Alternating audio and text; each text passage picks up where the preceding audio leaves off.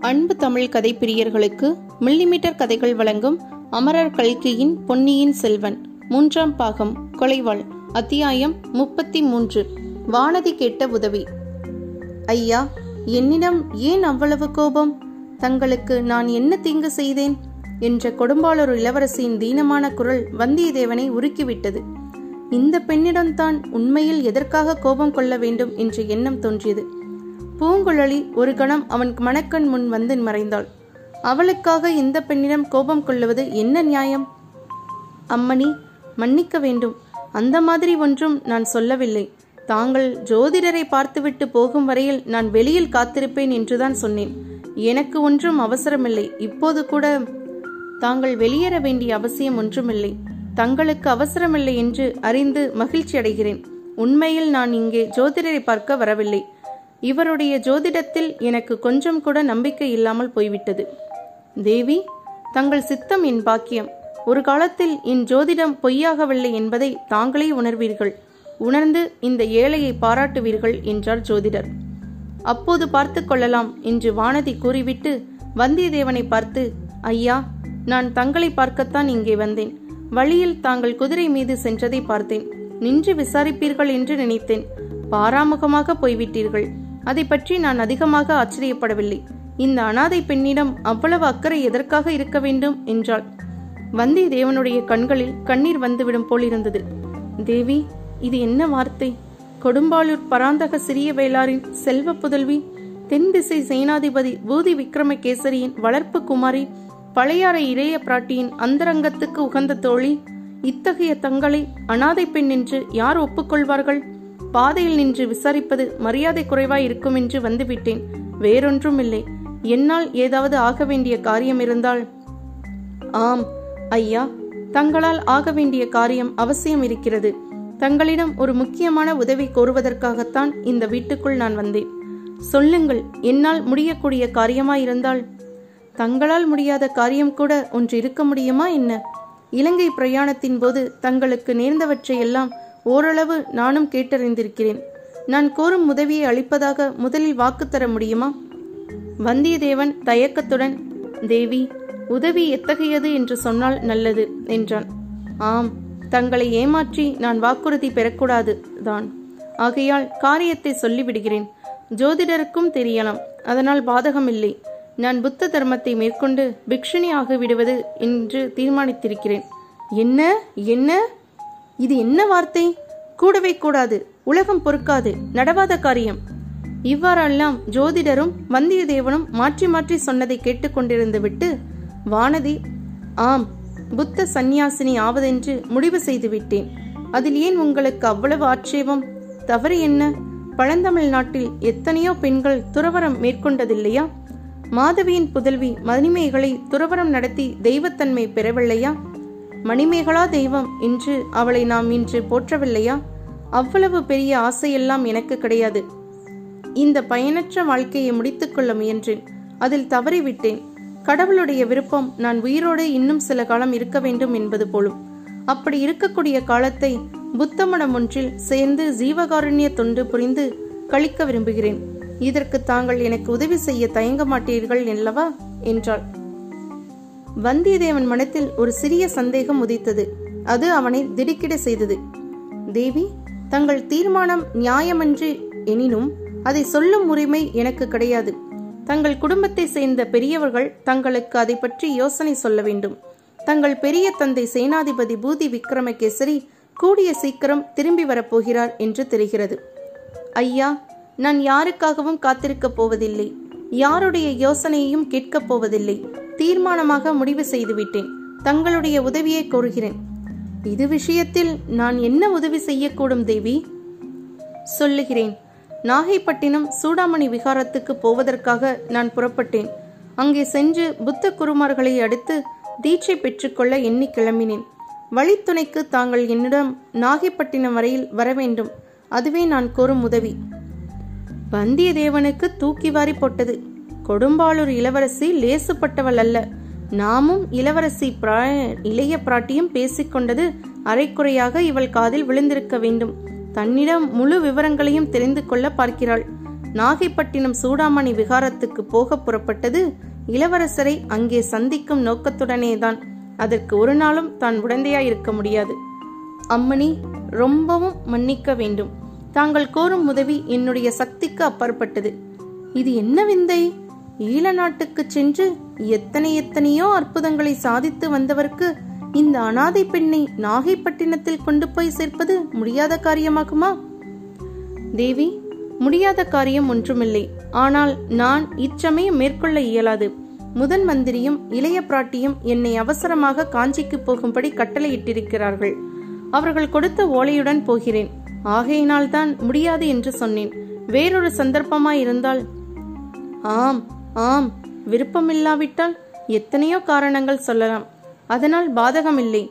தனியாக பிரயாணம் செய்வது என்ற எண்ணத்துடனே தான் கிளம்பினேன். வழியில் சிற்சில இடங்களில் காலாமுகர்களின் கூட்டங்களை பார்த்ததும் கொஞ்சம் பயம் உண்டாகிற்று. சகல ஜீவர்களையும் காப்பாற்ற கடமைப்பட்ட கடவுள் இருக்கிறார். அவரிடம் பாரத்தை போட்டுவிட்டு புறப்படுகிறேன். உலகத்தை துறந்து சந்நியாசினியாக முடிவு செய்த ஒரு பேதை பெண்ணை யார் என்ன செய்து விடுவார்கள்? போய் வருகிறேன். ஜோதிடரே என்று கூறிவிட்டு வானதி புறப்பட்டாள். அவளை பின்தொடர்ந்து போய்கொண்டே ஜோதிடர் தேவி தேவி இருட்டும் சமயமாகிவிட்டதே. அமாவாசை கங்குள்.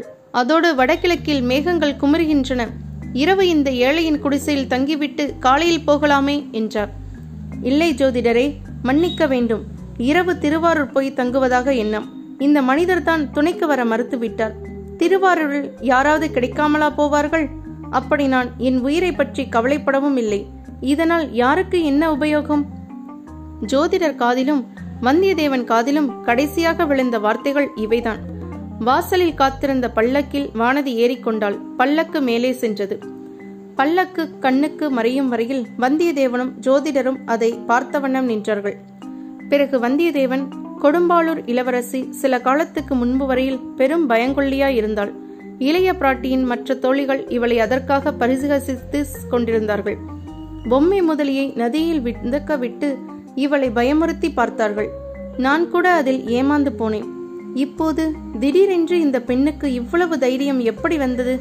இவள் தனியே பிரயாணம் செய்ய கிளம்பியது என்ன விந்தை? இளைய பிராட்டி இதற்கு சம்மதித்ததுதான் எப்படி? என்றான். எனக்கும் அது ஆச்சரியத்தையே அளிக்கிறது. சென்ற முறை இப்பெண் இந்த குடிசைக்கு வந்திருந்த போது கூட திடீரென்று மயக்கம் போட்டு விழுந்து விட்டாள். தயங்கி தயங்கி ஈனஸ்வரத்தில் பேசினாள்.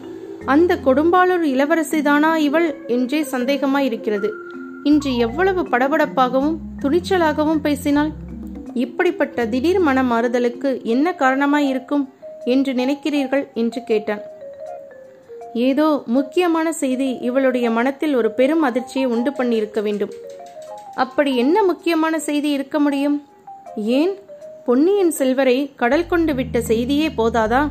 இந்த பெண்ணுக்கும் இளவரசருக்கும் திருமணம் நடக்கக்கூடும் என்று பேச்சாயிருந்ததே இவ்விதம் ஜோதிடர் கூறியபோது வந்தியத்தேவன் பொன்னியின் செல்வரை கடல் கொண்டு விட்ட செய்தியா? அல்லது அவர் பிழைத்து நாகப்பட்டினத்தில் இருக்கிறார் என்ற செய்தியா? அல்லது பூங்குழலியை பற்றி நான் கூறிய செய்தியா? எது இவளுக்கு இத்தகைய அதிர்ச்சியை அளித்திருக்கக்கூடும்? என்று சிந்தனை செய்தான். ஆம் ஜோதிடரே கொடும்பாளூர் வம்சத்தார் பரம்பரையான வீர சைவர்களாயிற்றே இந்த பெண்ணுக்கு திடீரென்று புத்த மதத்தில் பற்று உண்டாவனேன்? என்றான். பூர்வ ஜென்ம வாசனையாய் இருக்கலாம் என்றார் ஜோதிடர். நாகைப்பட்டினம் சூடாமணி விகாரத்துக்கு புறப்படுவானேன்? அதுதான் எனக்கும் வியப்பை அளிக்கிறது. உம்முடைய ஜோதிட சாஸ்திரத்தில் பார்த்து சொல்ல முடியாதா? தம்பி ஜோதிட சாஸ்திரத்தின் மூலம் இதை எப்படி அறியலாம்? இது ஒற்றாடல் சாஸ்திரத்தை சேர்ந்தது. ஒற்றாடல் என்று ஒரு சாஸ்திரமா? ஏன் இல்லை? பொய்யாமொழி புலவரின் திருக்குறளை பற்றி நீ கேட்டதில்லையா? அப்படி ஒரு நூல் உண்டு என்று கேட்ட ஞாபகம் இருக்கிறது. அந்த நூலில் ஒற்றாடல் என்று ஓர் அதிகாரம் இருக்கிறது. அதில் பத்து பாடல்கள் இருக்கின்றன. அப்படியா? அவற்றில் இரண்டொரு நல்ல பாடல்கள் சொல்லுங்கள். எல்லாம் நல்ல பாடல்கள்தான் இதை கேள்.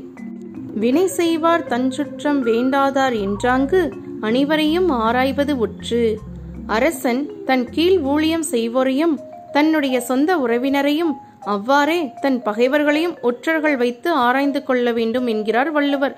இன்னும் கேள் துறந்தார் படிவத்தராகி இறந்தாராய்ந்து என் செய்யினும் சோர்வில் தொற்று. துறவிகளைப் போல் வேடம் பூண்டும் செத்தவர்களைப் போல் பாசாங்கு செய்தும் எதிரிகள் எவ்வளவு துன்புறத்தினாலும் ரகசியத்தை வெளியிடாமலும் சோர்வில்லாமலும் உழைப்பவன் ஒற்றன் என்று வள்ளுவர் கூறுகிறார். அரசர்கள் ஒரு ஒற்றனுடைய காரியத்தை இன்னொரு ஒற்றனை கொண்டு ஒற்றறிய வேண்டும் என்றும் அவர் சொல்லியிருக்கிறார். ஒற்றொற்றி தந்த பொருளையும் மற்றும் ஒரு ஒற்றினால் ஒற்றிக்கொள். இந்த பாடல்களை எல்லாம் நீ கேட்டதில்லை என்றா சொல்கிறாய்? வந்தியத்தேவனுக்கும் ஒரே வியப்பாய் போய்விட்டது. இனி அவகாசம் கிடைத்ததும் திருக்குறளை படித்துவிட்டுத்தான் வேறு காரியம் பார்ப்பது என்று தீர்மானித்துக் கொண்டான். ஆயிரம் ஆண்டுகளுக்கு முன்னால் இப்படியெல்லாம் ராஜரீக முறைகளை பற்றி எழுதியவர் எத்தகைய அறிவாளியாய் இருக்க வேண்டும்? இன்னும் சற்று பேசிக் கொண்டிருந்துவிட்டு வந்தியத்தேவன் புறப்பட்டான். அன்றிரவு இங்கே தாமதித்துவிட்டு காலையில் போகலாமே என்று ஜோதிடர் கூறியதை அவன் கேட்கவில்லை. இன்னொரு சமயம் வருகிறேன். அப்போது தங்கள் விருந்தாளியாய் இருக்கிறேன் என்றாள். இன்னொரு சமயம் நீ இங்கு வரும்போது என்னுடைய ஜோதிடங்கள் பழித்திருப்பதை காண்பாய் என்றார் ஜோதிடர். ஐயா ஜோதிடரே நீ ஜோதிடம் ஒன்றுமே சொல்லவில்லையே. சொல்லியிருந்தால் அல்லவா அவை பழிக்க முடியும் என்று கூறி நகைத்துக்கொண்டே வந்தியத்தேவன் குதிரை மீது ஏறி புறப்பட்டான். ஜோதிடர் வீட்டிலிருந்து சற்று தூரம் வரையில் ஒரே பாதையைத்தான் இருந்தது. பல்லக்கு சென்ற பாதையிலேயே அவனும் போக வேண்டியிருந்தது. பின்னர் பாதைகள் இரண்டாக பிரிந்தன. ஒரு பாதை வடக்கு நோக்கி கொள்ளிடக்கரைக்கு சென்றது. இன்னொன்று தென்கிழக்காக திருவாரூர் நோக்கி சென்றது. திருவாரூர் சாலையில் வெகு தூரத்தில் பல்லக்கு போய்க் கொண்டிருப்பதை வந்தியத்தேவன் பார்த்தான். ஒரு கணம் அவனுடைய உள்ளம் தத்தளித்தது. கொடும்பாளூர் இளவரசி கேட்ட உதவியை மறுக்க வேண்டி வந்துவிட்டதே. உண்மையிலேயே அவளுக்கு உதவி தேவையாயிருக்குமானால் வழியில் அபாயம் ஏதேனும் ஏற்படுமானால் பின்னால் அந்த செய்தி தெரியும் போது என்னை நானே மன்னித்துக் கொள்ள முடியுமா? வழித்துணை போக மறுத்தது பற்றி நெடுங்காலம் வருந்த வேண்டியிராதா? ஆயினும் என்ன செய்வது? முதன் மந்திரியும் இளைய பிராட்டியும் இட்ட கட்டளை மிக கண்டிப்பானது. வேறு காரியங்களில் நான் இப்போது தலையிட முடியாது. முன்னர் சில முறை அப்படி சம்பந்தமில்லாத காரியங்களில் தலையிட்டு தொல்லைப்பட்டதெல்லாம் போதும். ஆழ்வார்க்கடியான் வேறு எச்சரித்திருக்கிறான். அன்றியும் வானதி தேவியை தான் மாகிப்பட்டினம் சூடாமணி விகாரத்துக்கு அழைத்து செல்வதென்பது கனைவிலும் நினைக்க முடியாத காரியம். இவ்வாறு முடிவு செய்த வந்தியத்தேவன் குதிரையை கொள்ளிடக்கரை பாதையில் திருப்பினான். அதே சமயத்தில் வீர் என்ற ஒரு அபயக்குரல் மிக மிக லேசான பெண் குரல் ஒலித்ததாக தோன்றியது. திடுக்கிட்டு திரும்பி பார்த்தான். பல்லக்கை காணவில்லை. அங்கே இருந்த சாலை முடுக்கில் திரும்பி இருக்கக்கூடும். ஆயினும் போய் பார்த்து விட வேண்டும் என்ற முடிவுக்கு ஒரு கணத்தில் வந்துவிட்டான் வந்தியத்தேவன். அதனால் அப்படி ஒன்றும் தாமதம் ஏற்பட்டு விடப் போவதில்லை. குதிரை பாய்ந்து சென்றது. வெகு சீக்கிரத்தில் சாலை முடுக்கின் அருகில் வந்துவிட்டது. அங்கே அவன் கண்ட காட்சி வந்தியத்தேவனுடைய இதயமே நின்றுவிடும்படி செய்தது. பெண் ஒருத்தி ஓரத்து மரம் ஒன்றில் கட்டப்பட்டிருந்தாள். அவளுடைய வாயில் துணி அடைக்கப்பட்டிருந்தது. இருட்டும் நேரமாதலால் யார் என்று முதலில் தெரியவில்லை. அருகில் சென்று பார்த்தான். வானதியின் பல்லக்குடன் நடந்து சென்ற சேடிப்பெண் என்று தெரிந்தது. அவள் முனகிக் கொண்டே தன் கட்டுக்களை அவிழ்த்துக் கொள்ள முயன்று கொண்டிருந்தாள். வந்தியத்தேவன் குதிரையிலிருந்து பாய்ந்து இறங்கி முதலில் வாயில் அடைத்திருந்த துணியை எடுத்துவிட்டு கட்டுக்களையும் அவிழ்த்து விட்டான் அவ்வளவு பலமாக கட்டப்படவில்லை என்பது அவன் உள்மனதில் பதிந்தது. பெண்ணே என்ன நடந்தது? சீக்கிரம் சொல். பல்லக்கு எங்கே? உன் எஜமானி எங்கே? என்று பதறிக்கொண்டே கேட்டான். சேடி பெண் உளறி குளறி மறுமொழி கூறினாள். அந்த சாலை முடுக்கில் பல்லக்கு திரும்பிய போது திடீரென்று ஏழெட்டு மனிதர்கள் பக்கத்து மரங்களின் மறைவிலிருந்து பாய்ந்து வந்தார்கள். அவர்கள் சிலருடைய கைகளில் மண்டை ஓடுகளும் சூழ ஆயுதங்களும் காணப்பட்டன. அவர்களில் இரண்டு பேர் சேடி பெண்ணை மண்டையில் அடித்து கீழே தள்ளினார்கள். வாயில் துணியை அடைத்தார்கள். இதற்குள் மற்றவர்கள் பல்லக்கு சுமந்தவர்களிடம் ஏதோ பயங்கரமான குரலில் சொல்லவே அவர்கள் பாதையை விட்டு விலகி குறுக்கு வழியில் பல்லக்குடன் ஓடினார்கள். மற்றவர்களும் தொடர்ந்து போனார்கள். வானதி தேவியின் குரலை கேட்கவில்லை. இவ்விதம் கூறிவிட்டு பல்லக்கு சென்ற குறுக்கு பாதையும் அச்சேடி பெண் சுட்டிக்காட்டினாள். பெண்ணே நீ அந்த குழந்தை ஜோதிடர் வீட்டிற்கு போயிரு. நான் உன் எஜமானியை கண்டுபிடிக்க பார்க்கிறேன் என்று சொல்லிக்கொண்டே வந்தியத்தேவன் குதிரை மீது பாய்ந்து ஏறினான். குதிரை ராஜபாட்டையிலிருந்து திரும்பி குறுக்கு வழியில் சென்றது. மேடு பள்ளம் காடு செடி என்று பாராமல் அதிவேகமாய் சென்றது. இத்துடன் அத்தியாயம் முப்பத்தி மூன்று முடிவுற்றது. மீண்டும் அத்தியாயம் முப்பத்தி நான்கில் சந்திப்போம். இந்த பதிவு உங்களுக்கு பிடிச்சிருந்ததுன்னா லைக் பண்ணுங்க கமெண்ட் பண்ணுங்க ஷேர் பண்ணுங்க. மறக்காம நம்ம மில்லிமீட்டர் கதைகள் சேனலை சப்ஸ்கிரைப் பண்ணுங்க. நன்றி.